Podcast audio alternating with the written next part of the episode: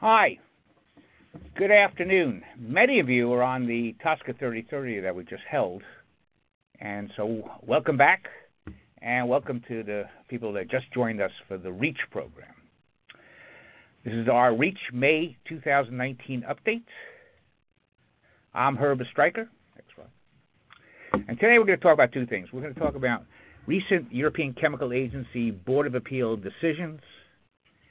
Secondly, a report that was issued by the European Chemical Agency, which they call ECHA or ECHA, depending on what country you're from in Europe, uh, on their integrated regulatory strategy. Next slide, please. So we've presented on the Board of Appeals, European Chemical Board of Appeals, Chemical Agency Board of Appeals in the past. Just to remind you, uh, it is a special board.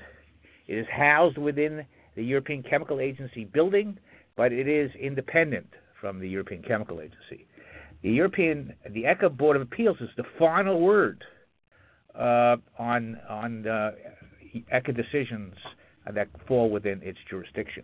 Primary jurisdiction has to do with registration, uh, completeness checks, uh, has to do with compliance checks or checking the compliance of registrations to ensure that they meet the legal requirements.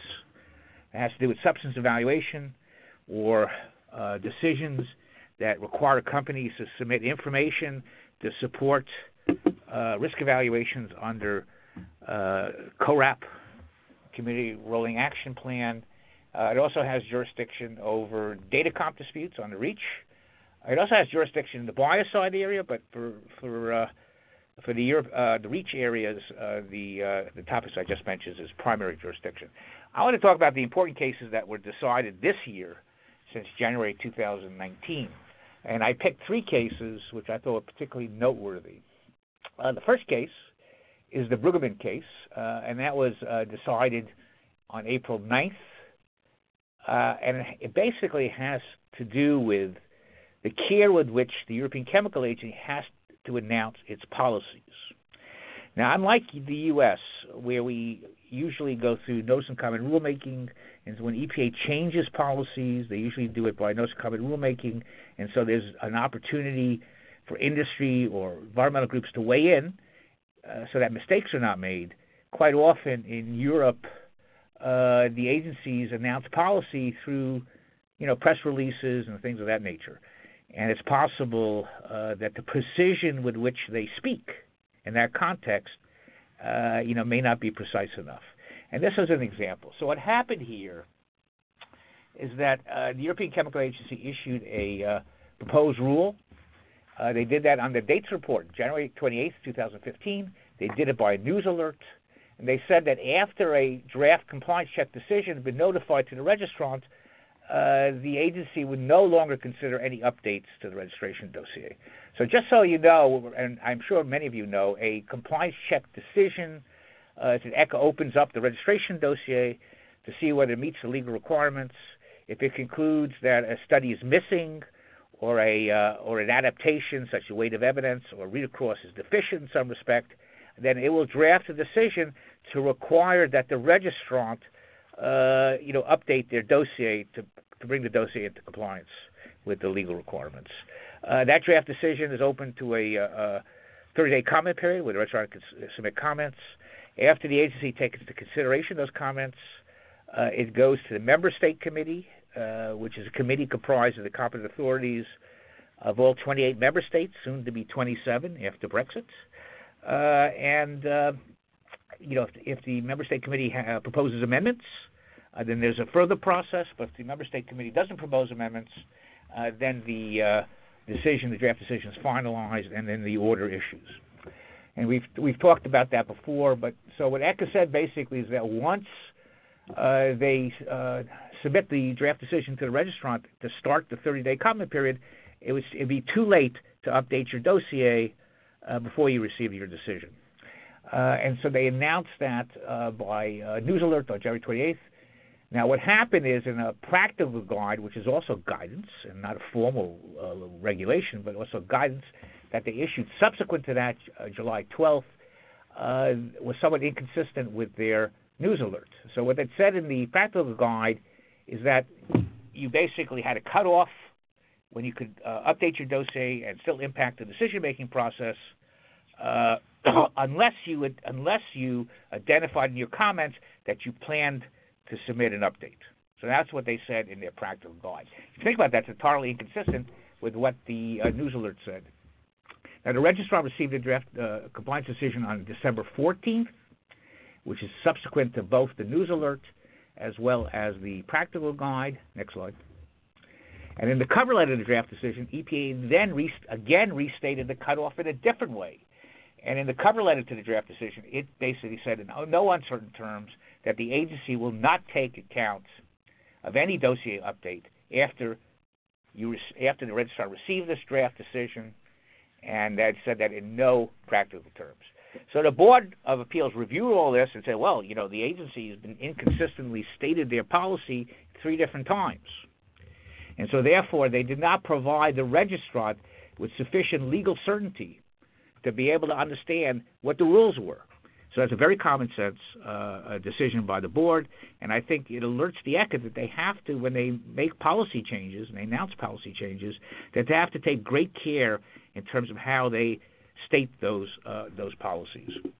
So here's a case where the, the Board of Appeals decided there was a breach of the principle of legal certainty because the three different times that the ECA announces policies, it announced them differently. So that's the Brueggemann case. Very interesting case. Next slide. Uh, so, uh, I'm going to next slide. I'm going to skip that. Okay, second case, which I think is quite important, is Reach and Colors-Craft. This is a data sharing dispute. It's been reported in the press already. It is a central case, uh, a very, very important case. You may know, you may recall, that the Commission issued a regulation on data sharing on January 1, sorry, January 9, 2019 sorry, 2016, January 9, 2016. It's Regulation 2016/9. that substantially revamped the rules under which uh, data sharing has to occur under REACH. Uh, and uh, it, it, made the rules much more explicit. Uh, previously, there had been uh, only a few paragraphs in REACH under Article 27 uh, for new substances and Article 30 for existing substances. So there's a lot of uncertainty as to what the rules of the game were in terms of data sharing. The agency had issued data sharing guidance, but there was nothing in legislation. Here you had, in 2016, a implementing regulation uh, which spelled out specifically, you know, what uh, a data owner had to do in terms of uh, responding to uh, requests for, da- uh, for letters of access from potential registrants. now, at issue here, uh, you know, was a uh, were four, four, four things that uh, that the data owner were asking for. Well, first of all, four things that the either the potential LOA purchaser, letter of access purchaser, or the data owner were dispute in dispute. The first one was that the uh, LOA purchaser wanted the data owner or the lead registrant in this particular case to list the studies and identify uh, the authors of the studies uh, that they were paying for or going to be paying for. Um, and the, uh, the data owner refused to do that. Second thing is, uh, as part of the LOA cost, uh, the uh, data owner listed various administrative costs. We'll go into that in some detail. And also, very, very importantly, they impose an 8% annual surcharge so, for example, the registration dossiers went in 2010, uh, and this was uh, 2000. So, 2017, when the LOA purchaser asked for a letter of access, the data owner or the lead registrant tried to tag on an 8% annual surcharge. Now, many of you here who have purchased letters of access or who have sold letters of access know that adding on an annual surcharge is fairly common, and we'll talk about that. Secondly, and lastly, the data owner had imposed a 15% surcharge to the value uh, given to each study. Now, you may recall, and many of you who are involved in this know that it's not uncommon uh, to add a surcharge for risk premiums to studies. Okay, next slide. So, what is, uh, as I mentioned, there's the implementing regulation 2016-9, uh, and that really basically requires that a data owner provide clear and comprehensible explanations as to which information is to be shared, how the cost of generating the information is determined, and how administrative costs are determined. And they have to keep records of this, and there are other things in that regulation but basically uh, it really uh, requires uh, you know true transparency and full transparency on how the costs of the letter of access are are uh, calculated, determined. Next slide.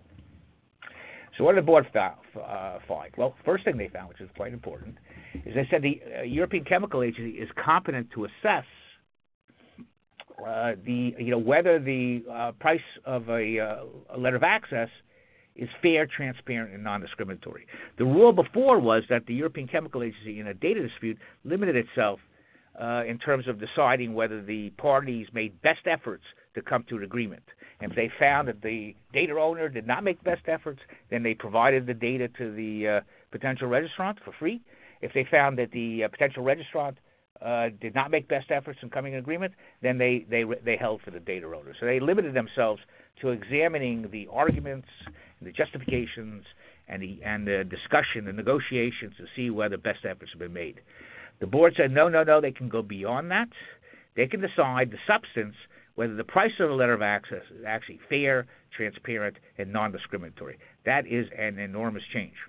Why do they do that? Well, because it's had this implementing regulation, which you know discuss, says that you know discusses what one needs to do, and the implementing regulations have different sections for fairness, different sections for transparency, different sections for non whether something is discriminatory or not, and therefore there were legal standards in place that gave the ECA competency to evaluate those questions in terms of data uh, comp disputes.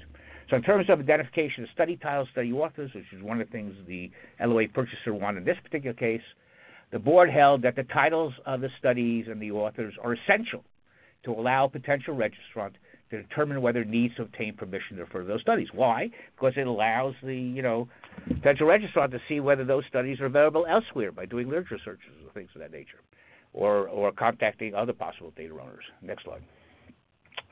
Um, the board said that administrative costs must be actual in the sense that they can be determined either by proof or by approximation. So what had happened in this particular case is the uh, data owners, which was part of a consortium, said, well, this consortium is handling 50 substances, and so we, it's very hard to assign data costs to any particular substance. So we basically, uh, you know, uh, uh, apportion them uh, in some fashion among the various substances that are being uh, managed by the consortium. Um, and the board said that's not proper and so I assume that uh, there are people out here in the audience that are part of consortia, they have European subsidiaries that are part of consortia. They should be mindful of this. Uh, now, the interesting thing that the board said, one of the things that the uh, uh, the data owners had tried to tag on was the cost of managing a consortia from inception. And the board said, quite importantly, that the LOA purchasers were not members of the consortium, and therefore they could not be required to pay a share of the administrative costs of managing the consortium. They could only be required to pay a portion of the SIEF administrative costs. If you know, there really are very few SIEF administrative costs because normally you just send out an email once every couple of months or year to the SIEF saying, this is what we did. Next slide. 8% surcharge, board held that that was unfair. Uh, they also held that late entry fees are discriminatory. Uh, they held that the 15% surcharge was just tagged on as a risk premium in case the you know to, to defray the risk that a study would not be successful or had to be uh, redone, and it's very very common practice. They said that 15% surcharge is unfair because the information had already been generated, mostly before uh, entry into force of REACH regulation. It's already gathered and submitted to the agency, and so therefore there was no risk. So this, of course, calls into question assessment risk premiums to studies that have not already been conducted. Uh, presumably, it's appropriate if a study has to be conducted in the future. We're in, uh, next slide. Uh, third case, the Thor case. That was decided on the 29th of January 2019. This is a very, also a very interesting uh, case, and this is, this also has to do with when ECHA acts, they have to act under legal authority. They can't simply send out letters or communications. Uh, uh, they have to have legal authority under which they act, and that's a very important point. Um, and so what happened here, we had one registration uh, for a substance designated as a, a multi-constituent. We had a second registration for the same substance with the same European Chemical uh, inventory number, EC inventory number, uh, but designating the substance as a UVCB. So you had two registrations for the same substance, which violates the one substance, one registration principle. The ECHA issued a communication, a letter, that ordered the registrants to merge these two registrations into one joint submission. And what the board said is no, the ECHA didn't have authority to issue that letter. What they did was ultra vires. If they wanted uh, to order the companies to merge the registrations, they had to act under Article 20. Article 20 is the completeness check. It's possible in the case where there are uh, multiple regist- uh, joint registrations that EPA uh, that ECHA can rescind the registration number uh, using the Article 20 uh, completeness check procedure. But that is a procedure. You can go to you know you get opportunity to comment, the right to be heard. You have the opportunity to go to the Board of Appeals if you disagree with the European Chemical Agency. Same thing. Article 41 is the uh, compliance check procedure. That's another way that the ECHA could have dealt with this. But again, that gives the registrants an opportunity to be heard and defend their position uh, and to go to the member state committee if warranted, and to go to the European Chemical Agency Board of Appeals if warranted. But the board, so the board said no, you couldn't act under uh, communication that had no legal authority. That was what we call in Latin ultra vires. Next slide, please. okay, switching topics.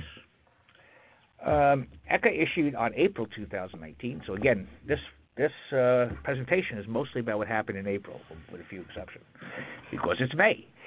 Uh, and they issued a, uh, a um, uh, integrated regulatory strategy, which basically is intended to map the universe of registered, registered substances on the European markets and help authorities, presumably the member states, to identify, plan, and monitor the progress on identifying and regulating substances of concern the European Chemicals Agency's interim goal for all this is to generate enough information on all substances registered above 100 metric tons by the year 2020. Very ambitious. Next slide, please. So, what are the findings of this first annual report? Well, ECHA found that there were 270 substances that are high priority for risk management. That means they are likely to go into either substance evaluation or uh, candidate listing or authorization or restriction, depending on the substance and its hazards. They said that 1,300 substances are of high priority for data generation. Now, remember, these are registered substances, so ECHA must believe that for those 1,300 substances, there is some element of the REACH data requirements that are not satisfied by the existing uh, registrations. 1,300, quite a number. 450 uh, substances, they said, are considered of low priority because they're already sufficiently regulated. That doesn't mean they're of low concern, but they could be of low priority because there's already a regulation in place phasing them out banning them. Uh, and then 500 substances are of low priority after assessment. I suggest people should try to get a, a hold of that list of 500 substances by filing a, uh, a, public access to document request, which is the European's version of Freedom of Action, Freedom of Information Act, so that you can tout in your market that you are one of the low priorities uh, after assessment substances. Then they said, oddly enough, that there's 2,700 substances of uncertain priority. Next slide. So CEFIC, I don't think is on this call, uh, which is the uh, the European version of the American Chemistry Council, uh, issued a press release, and I'm going to point out what they said and then maybe talk about it a little bit. They said, We welcome ECHA's reports. Uh, they said that uh, CEFIC and other associations have worked with the authorities to screen some 1,000 plastic additives. Uh, they say that regulators can now use this, uh, this inventory that CEFIC and other associations have developed as a starting point to decide which substances should be prioritized for risk assessment, and that such a collaborative model may be used to map other substances. Uh, next slide. They also said that they are, are, planning to discuss with ECHA how to contribute to ECHA's work of checking data for 2,700 substances from the so-called uncertain area. Remember I said that there were 2,700 substances that there's not sufficient information that the ECHA could not decide how to prioritize them. To help identify substances of potential concern and facilitate their risk assessment. Having a list of those substances available will help the industry to prioritize the review and updates to relevant uh, REACH dossiers. So this is a very interesting approach. I actually would suggest that you think about this uh, approach, compare it to um, what would be a U.S. response. if EPA said, if your U.S. EPA said that there are, you know, um, 46,000 substances on the active inventory, uh, they lack sufficient information on 40,000 of them, just throwing out numbers. Uh, and then uh, U.S. industry would say, well, you know, we will work with EPA uh, to, uh, you know, uh, gather information and help them prioritize which of those substances are a uh, priority for risk assessment and perhaps restrictions. So very interesting. that's May for REACH. Um, next slide. So I invite you to remember that we have our, and it looks like there's not a correct uh, web link because it should be OSHA 3030. Our next OSHA 3030 uh, presentation is on, uh, well, it's not May 29th, it is May 22nd. Is that right? Yeah, that wasn't corrected. And our next TSCA 3030 is on June 12th. Next slide. And uh, there will be no June 10th uh, REACH 3030. Uh, there will be a TSCA 3030. I will be in Europe uh, presenting at some conference, and so I won't be here, and it's going to be too late in the day for one o'clock for me. Uh, and by the way, I am sympathetic to people who write in, and they do write in periodically and say, "Why do you hold this at one o'clock? It precludes Europeans from joining this." And I appreciate that. I am sympathetic, but this really is for U.S. companies that want to know something about REACH. There are many programs in Europe given by many in many different fora uh, on REACH matters. So there's very little in the U.S uh, which is why we hold this thing, and we hold it at one o'clock, which allows people from the West Coast and the East Coast to participate. We do welcome, uh, you know, any uh, participants from Europe or Asia, but this is intended to be largely geared uh, for U.S. companies that are struggling with the European REACH regime, which is why we hold it at one o'clock. Um, that says thank you, and I'm on time. Take care, everybody. I will see you in July, uh, but we will have somebody give the TSCA 3030 in June. Take care. Have a good day.